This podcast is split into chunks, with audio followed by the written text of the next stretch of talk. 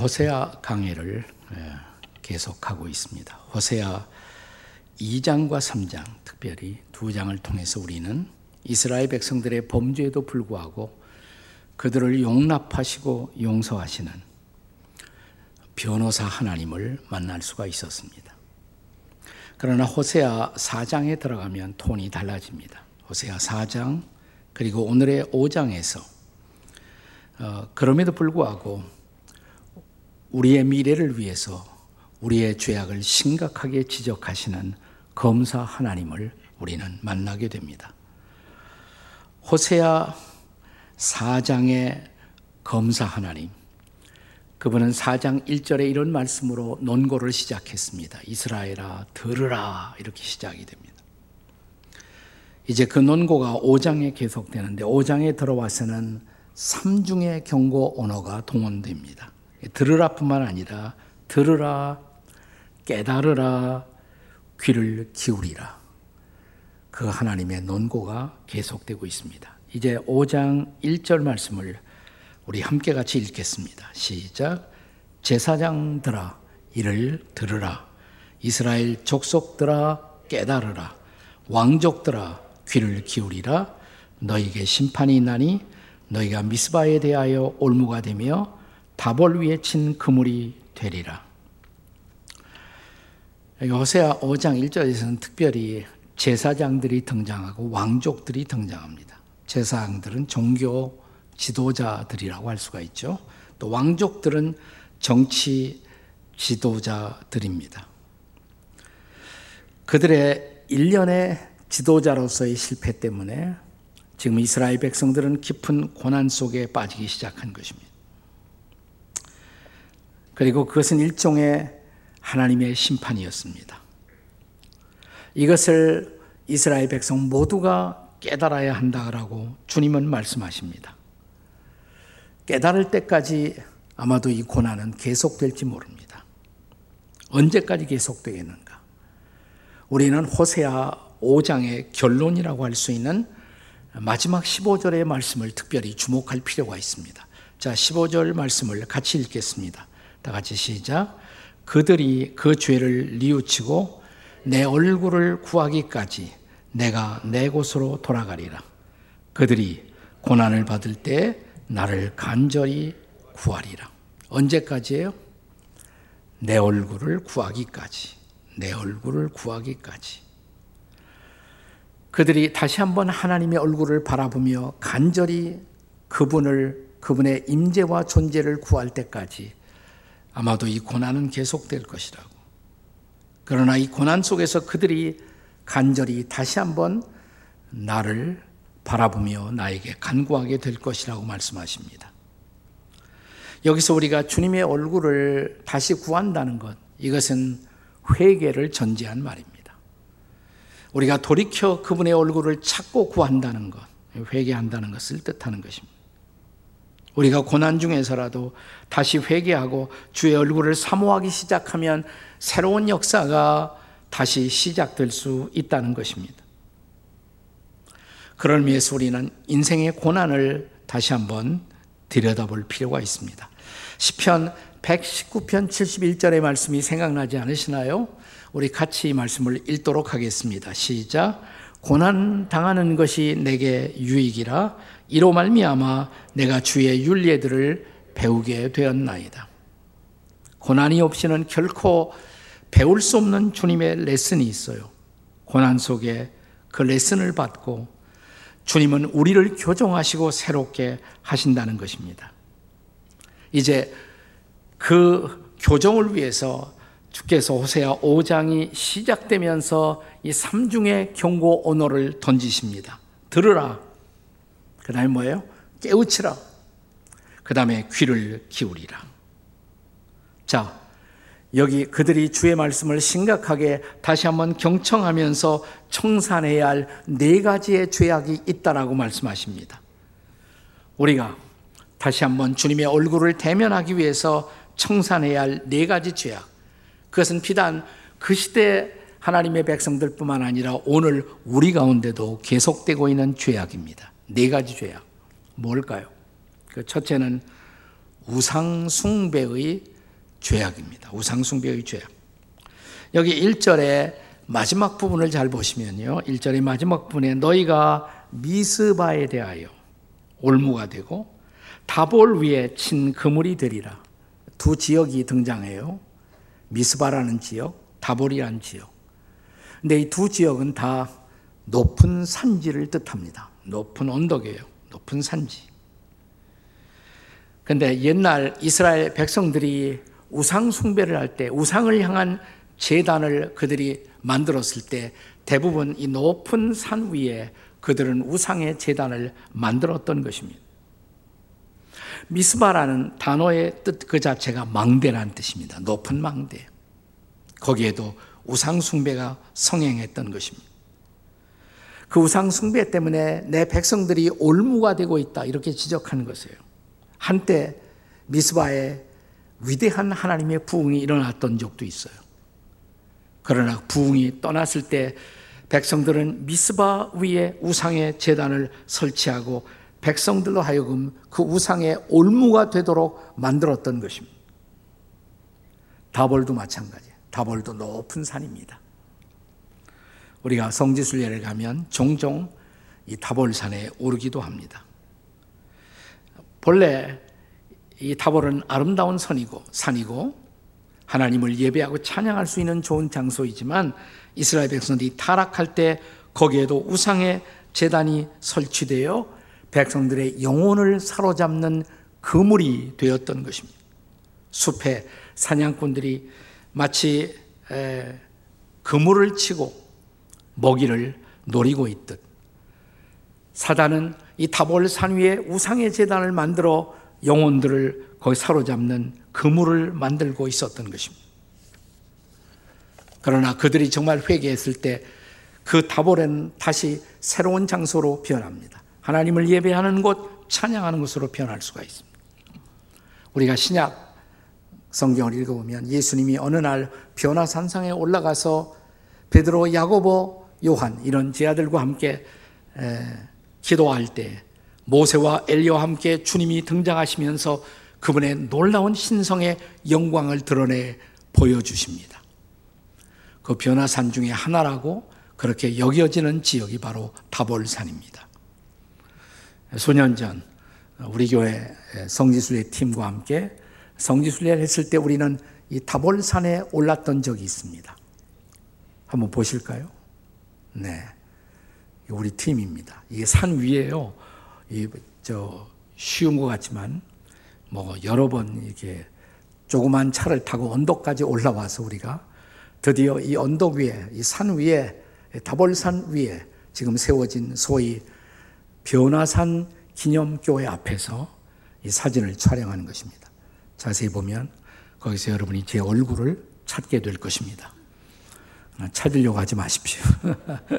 네, 어쨌든 아, 이렇게 하나님을 예배하는 놀라운 영광의 산. 아, 그러나 사람들의 신앙이 타락할 때 그것은 종종 우상의 재단으로 변모하여 사람들의 영혼을 그물로 사로잡고 있었던 것입니다. 우상이란 도대체 무엇입니까? 우상은 쉽게 말하면 하나님보다 우리를 아, 더 사랑하도록 우리의 시선을 빼앗는 그 무엇. 하나님과 나 사이에 끼어드는 모든 것.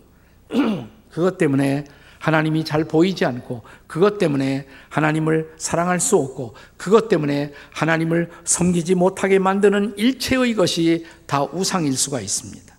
네.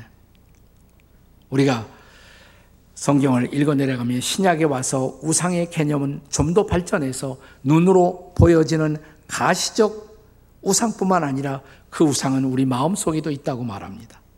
골로새서 3장 5절에 보시면 이런 말씀이 있죠. 탐심은 우상숭배니라. 한번 다 같이 읽어보세요. 시작. 탐심은 우상숭배니라. 탐심은 우리 마음속에 있는 거란 말이죠. 마음속에 있는 욕심.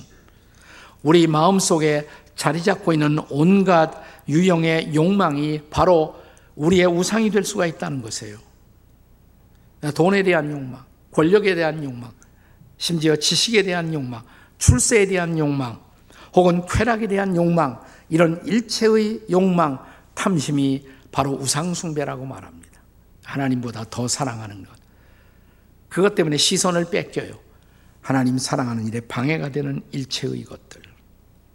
자, 우리 시대의 온갖 우상들은 저와 여러분의 마음의 고지를 점령하고 우리로 하여금 하나님 대신 다른 것들을 숭배하도록 지금도 촉구하고 있지 않습니까?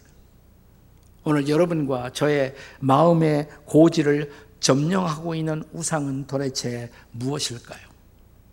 우상숭배의 죄야. 또 하나, 우리가 하나님의 얼굴을 순전하게 대하기 위해서는 청산해야 할 또 하나의 죄악이 있습니다. 두 번째는 살인의 죄악입니다. 살인의 죄악. 본문의 2절을 보겠습니다. 2절 같이 읽겠습니다. 시작. 폐역자가 살육죄에 깊이 빠졌으니 내가 그들을 다 벌하노라. 여기는 살인이라고 하는 거라고 살육이라고 그랬어요. 살인보다 훨씬 더 강렬한 톤이 담겨져 있는 단어가 바로 살육이죠. 살육죄. 네. 히브리어의 본래 샤하트라고 말하는데 이건 일종의 집단 살인을 뜻하는 것입니다. 네. 한 지도자에서 자행되고 있는 집단적 광기의 살인을 말할 때 살육이라는 단어가 사용됩니다. 그러나 이 단어는 때때로 사람들의 생명을 빼앗아가는 것뿐만 아니라 일체의 인명, 경시, 풍조를 망라하는 현상들을 다 광범하게 일컫는 단어가 바로 샤하트, 이 살육의 범죄인 것입니다. 사람을 속이고 착취하여 결국 사람을 죽음에 이르게 하는 일체의 행위가 바로 샤하트인 것입니다. 정치 지도자가 타락하면 백성을 섬기지 않고 백성을 이용합니다. 그리고 백성을 죽음에 몰아넣습니다. 그리고 종교 지도자가 타락하면 성도들을 섬기는 대신에 수단과 방법을 가리지 않고 성도들을 착취합니다. 그래서 그들의 영혼을 죽음에 이르게 하는 것입니다. 이단들의 행위가 그렇죠. 이단들. 이단들이 기성 종교를 비판하고 자기들의 집단을 미화시키지만 결국 종래 끝에 가서는 성도들의 모든 것을 착취하는 것입니다. 이게 이단의 정체예요. 인간을 상품화합니다. 빼앗습니다. 이단은 처음에 잘 몰라. 끝에 가서 알아요. 그래서 이단을 한문으로 쓸 때 달을 이자 끝단자 끝이 다르다 그게 이단이에요. 끝 끝까지 잘 봐야 돼요. 요즘 최근에 한국 사회에 문제가 되고 있는 이단의 교주가 최근에 붙잡혀 가셨잖아요. 그분이 어떤 일을 했습니까? 정말 사람들을 진리에 이르도록 인도했어요? 모든 것을 빼앗아가는 거예요. 자, 우리 시대에 이런 이단이 성행한다는 것은 바로 우리 시대의 타락상을 보여주고 있는 현상입니다. 하나님이 살인을 혹은 살육죄를 미워하시는 이유, 하나님의 형상대로 지음받은 인간의 가치를 파괴하기 때문입니다. 창세기 9장 6절의 말씀을 함께 읽어보십시다. 창세기 9장 6절입니다. 같이 읽겠습니다. 시작. 다른 사람의 피를 흘리면 그 사람의 피도 흘릴 것이니 이는 하나님이 자기 형상대로 사람을 지으셨습니다. 인간의 피를 흘리게 하는 것. 이건 간과할 수 없는 죄악이다. 왜 그러냐? 사람의 형상대로 지음받은 인간을 파괴하는 것이기 때문에. 심지어 이런 인간을 무너뜨리는 그리고 파괴하는 구체적인 이런 범죄뿐만이 아니라 우리가 이웃들을 우리의 언어로 깎아내리면서 이웃을 허는 것도 살인의 범죄라고 성경은 가르칩니다. 우리가 종종 자주 묵상하는 말씀 가운데 야고보서 3장 9절의 말씀을 다시 묵상해 보십시오. 자, 야고보서 3장 9절 같이 읽겠습니다. 시작. 이것으로 우리가 주 아버지를 찬송하고 또 이것으로 하나님의 형상대로 지음 받은 사람을 저주하나니 이것으로 이것이 뭐예요? 요것입니다. 요것. 우리의 주둥이 말이에요. 요것으로. 그래서 이거 이것으로 이렇게 읽는 것보다 요것으로 이렇게 읽어야 더 실감이 나요. 이건. 요것으로 우리 주 아버지를 찬송하고 조금 아까 찬송했잖아요. 그리고 집에 가서는 우리의 가족들을 이웃들을 이 말로 저주하고 비난합니다. 성경이 그것을 경고하는 이유 하나님의 형상대로 지음받은 사람에 대한 저주다 이 말이죠. 그렇습니다. 모든 인간은 존귀하게 취급받을 권리가 있습니다.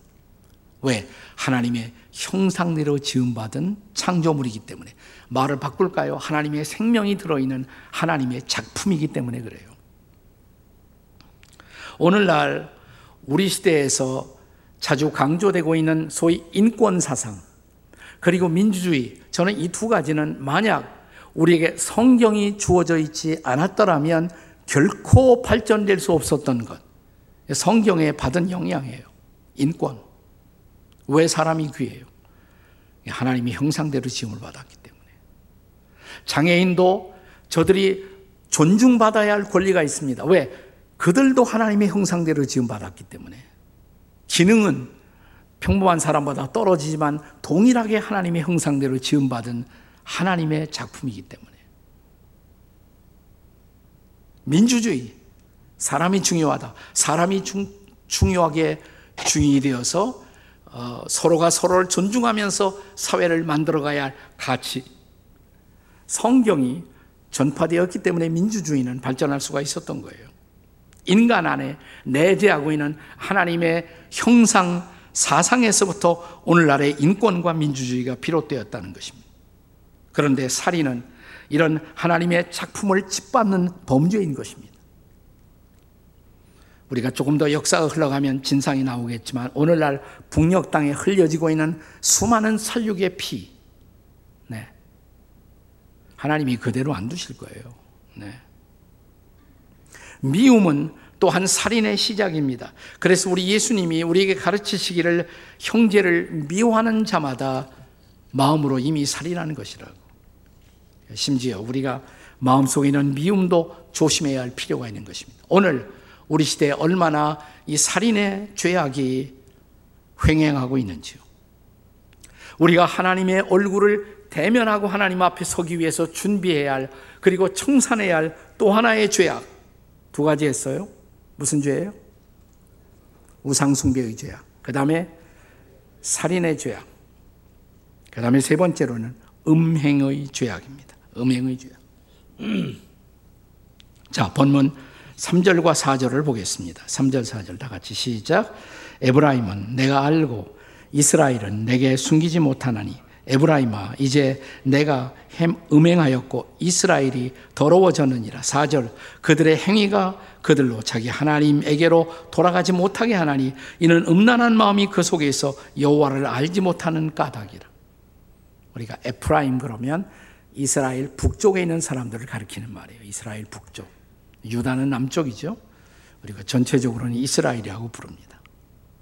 자, 그들이 음행 때문에 더럽혀졌다. 여기 음행, 그 다음에 또 동, 비슷하게 등장하는 또 하나의 단어, 음란. 이것은 실제적으로 당시에 횡행하던 이스라엘의 도덕적인 죄악일 수가 있습니다. 실제로 호세아 선자의 아내 고멜이 이런 도덕적인 음행과 음란 속에 빠졌잖아요. 그러나 그것뿐만 아니라 호세아서 전체의 배경과 문맥에서 볼 때 이스라엘은 보다 심각한 영적인 음행 속에 빠져 있었어요. 그들은 바알의 신이 그들에게 더 많은 풍요함을 그리고 더 많은 쾌락을 안겨다 줄 것이라는 기대 때문에 그동안 섬겨온 하나님을 버리고 바알의 신을 쫓아가고 있단 말이에요. 영적인 음행이죠. 영적 음행. 그래서 3절에 그들은 영적으로 더럽혀졌고 4절의 지적처럼 그 죄가 그들로 하나님 앞에 돌아가지 못하게 만들고 있는 것입니다. 근데 4절의 마지막 부분에 보시면 그들은 진정한 의미에서 여호와를 알지 못했다라고 지적합니다. 그들이 이런 죄 속에 빠진 중요한 원이 하나님을 제대로 알지 못했기 때문에 하나님이 누구인가를 알았다면 하나님의 하나님 되심을 알았더라면 이런 죄악 속에 빠졌을까요? 여러분 탕자의 이야기 한번 생각해 보세요. 둘째 아들 탕자가 아버지가 재산 나누어 줄 그때를 기다리지 못하고 미리 자기 몫의 유산을 달라고 챙겨갖고 먼 나라로 떠났잖아요. 왜 그랬느냐 이 말이에요. 왜 그랬어요? 저는 한마디로 말하면 자기 아버지를 이 아들이 제대로 몰랐기 때문이다. 이렇게 생각합니다. 미리 내 몫을 챙기지 못하면 이것마저 아버지에게서 받지 못할 것이라고 판단했던 나머지 미리 자기 몫을 챙겨 떠났던 이 아들, 아버지를 제대로 알았을까요? 또 할 수 없이 아버지의 집으로 돌아오면서 아버지가 나를 아들로 받아줄까? 그럴 리가 없지. 이제는 아버지의 종이 되어 아버지 집에서 종 노릇이나 하고 살리라. 그렇게 돌아왔던 아들, 제대로 자기 아버지를 알았을까요? 아들이 떠나간 후 그 아버지를 기다리던 그 아들을 기다리던 아버지, 멀리서 아들을 알아보고 아들이 오기 전에 그 아들을 향해서 다름질 치던 아버지, 그 아들을 끌어안고 입을 맞추고 헌 옷을 벗기고 새 옷을 입히고 손에 새로운 가락지를 끼고 그리고 살찐 손을 잡고 동네 사람들을 초청하고 내 아들 죽었다가 살았어 잃었다가 다시 찾은 아들이야. 이때 둘째 아들이 깨달은 것이 뭘까요?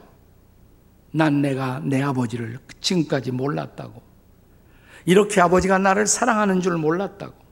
이 아버지를 알았더라면 내가 우리 집을 떠나지 말았어야 할 것을. 우리의 모든 영적인 음행, 우리의 모든 영적인 방황은 한 가지 우리가 하나님을 제대로 알지 못함에서부터 시작되는 것입니다. 우리는 어떨까요? 자, 우리가 청산해야 할 또 하나의 죄악이 있어요. 오늘은 세 가지가 아니에요. 네 가지예요. 네. 네 번째 죄악. 교만의 죄악입니다. 교만의 죄악. 5절의 말씀 보세요. 5절. 다 같이 읽겠습니다. 시작. 이스라엘의 교만이 그 얼굴에 드러났나니 그 죄악으로 말미암아 이스라엘과 에브라임이 넘어지고 유다도 그들과 함께 넘어지리라. 여기 교만이 초래한 범죄가 뭐예요? 넘어진다는 것이에요. 섰다 하는 자는 넘어지라고 하지 않습니까? 그러니까 섰다 할 생각하지 말아요. 섰다 하면 반드시 넘어져. 네.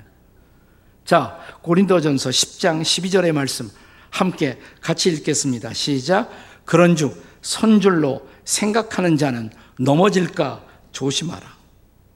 그런데 이 경고는 사실은 구약 성경에서부터 계속 있어 왔던 경고죠. 잠언 16장 18절의 말씀을 보십시오. 함께 같이 읽겠습니다. 시작. 교만은 패망의 선봉이요 거만한 마음은 넘어짐의 앞잡이니라.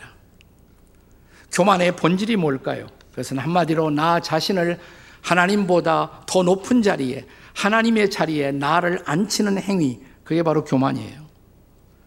내 생각이 하나님보다 더 우월하다고 착각하는 것. 내 생각에 판단에 절대성을 주장하는 것. 이게 바로 교만입니다.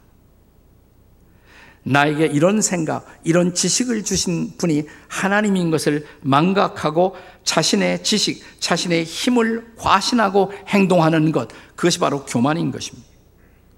그들에게는 더 이상 하나님의 도움이 필요 없는 존재예요.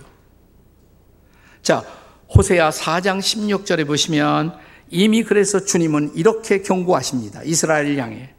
호세아 4장 16절 읽겠습니다. 시작. 이스라엘은 완강한 암소처럼 완강하니 이제 여호와께서 어린 양을 먹임같이 그들을 먹이시겠느냐? 이스라엘 백성들이 마치 고집센 암소처럼 되었다는 거예요. 왜 암소가 숫소보다도 고집이 센지 난 모르겠어요. 하여튼 지금 이스라엘 백성들의 상태가 고집센 암소처럼 되었다. 아무의 말도 듣지 않고 아무의 도움도 받으려 하지 않는다는 것입니다. 그래서 다시 한번 어린 양처럼 그들을 품고자 하는 선한 목자 대신 하나님의 품으로 돌아오지 못하고 있는 이스라엘의 안타까운 모습입니다. 당시 이런 교만에 빠져 있던 이스라엘 백성들과 지도자를 보시면서 하나님은 너희들의 교만이 너희들의 얼굴에 드러났다 이렇게 말씀하십니다. 교만은 숨기지 못하는 것 같아요. 교만은 드러나요. 우리의 얼굴에, 우리의 태도에 교만은 드러나 있습니다. 그리고 그런 교만한 태도는 결국 내 주변에서 사람들을 쫓아내요. 내 이웃을 나의 적으로 만드는 것입니다. 궁극적으로 하나님을 내 적으로 만드는 것이 바로 교만입니다. 그래서 사도 베드로도 경고하지 않았습니까? 베드로전서 5장 5절 같이 읽습니다. 시작. 하나님은 교만한 자를 모아요 대적하시되 겸손한 자들에게는 은혜를 주시느니라. 아멘. 그러면 묻습니다. 오늘 여러분과 저는 은혜 받을 만한 자인가요? 아니면 하나님이 대적할 대상입니까? 자, 호세아 5장에 오늘 본문의 그 나머지 부분들 우리가 읽지 않았습니다만은 그것은 교만에 빠지기 시작한 이스라엘을 향한 하나님의 심판이 앞으로 어떻게 임할 것인가를 쭉 보여주고 있는 거예요. 5장 12절에 보면 좀같이 부식같이 임한다. 처음에 교만은 보이지 않게 임해요. 서서히 우리를 썩히는 것입니다. 좀 먹는 것입니다. 그러다가 14절에 보면 사자처럼 웅켜와 우리의 모든 것을 빼앗아가는 것. 이게 교만이에요. 13절에서는 내가 그런 내 병을, 내 상처를 깨달아도 너무 늦었다. 그러나 아직은 절망이 아니에요. 아직은 절망이 아닙니다. 최후의 절망은 아직 임하지 않았습니다. 자, 그들이 지금 경험하고 있는 일련의 고난과 고통. 마지막 15절에서 이것은 반전될 수가 있다고. 만약 다시 너희들이 내 얼굴을 구한다면. 지금 경험하고 있는 고난은 내 얼굴을 구하기까지 나는 기다리겠다 이 말이에요. 내 곳에서 기다리겠다. 내 얼굴을 구하는 너희들의 모습을 내가 기다리겠다. 그렇습니다. 우리가 교만한 우리의 얼굴을 땅에 묻고 엎드려 회개한다면 이제부터 그분은 새로운 일을 시작할 것이라. 이제부터 내 얼굴 내는 것이 내 인생의 목적이 아니고 주님의 얼굴을 찾고 구하면 새로운 변화가 시작될 것이라고 말씀하십니다. 저 뉴기니아 섬의 원주민, 인도네시아 뉴기니아의 원주민 불악에 1년에 한 번씩 마을에 큰 축제가 있었다고 합니다. 그 축제는 절정에 도달하면 광란의 춤을 추기 시작해요. 광란의 춤. 근데 그 춤이 다시 절정에 도달하면 그들은 모두가 다 큰 소리로 자기 원수들의 이름을 부른다고 그래요. 막 자기가 자기를 자기가 미워하는 미워했던 원수들의 이름을 막 부른다고 그래요. 그리고 그들을 저주합니다. 그리고 그들이 가고 있던 남자들은 창을 하늘을 향해서 막 창을 던지기 시작합니다. 그게 축제의 절정이에요. 그런데 이 마을에 복음이 들어왔습니다. 그들이 마침내 예수를 믿고 마을 전체가 불황민 전체가 다 그리스도인들이 되었습니다. 이제 불학 회의가 열렸대요. 이 축제를 어떻게 할 것인가? 우리가 크리스천이 되었는데 계속 할 것인가? 자, 결정을 했습니다.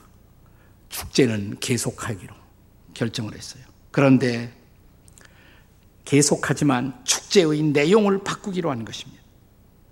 그들은 축제의 절정에서 원수들의 이름을 부르던 그들이 원수를 부르는 것이 아니라 축제의 절정에서 그들이 한 해 동안 범해왔던 자기들의 죄들을 일일이 열거하고 토해내기 시작합니다.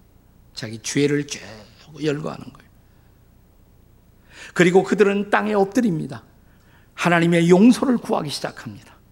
그리고 한참 후에 그들은 일어나서 다시 하나님을 찬양합니다. 그리고 마을에 하나님의 평화가 임하도록 기도합니다. 얼마나 완벽한 변화예요.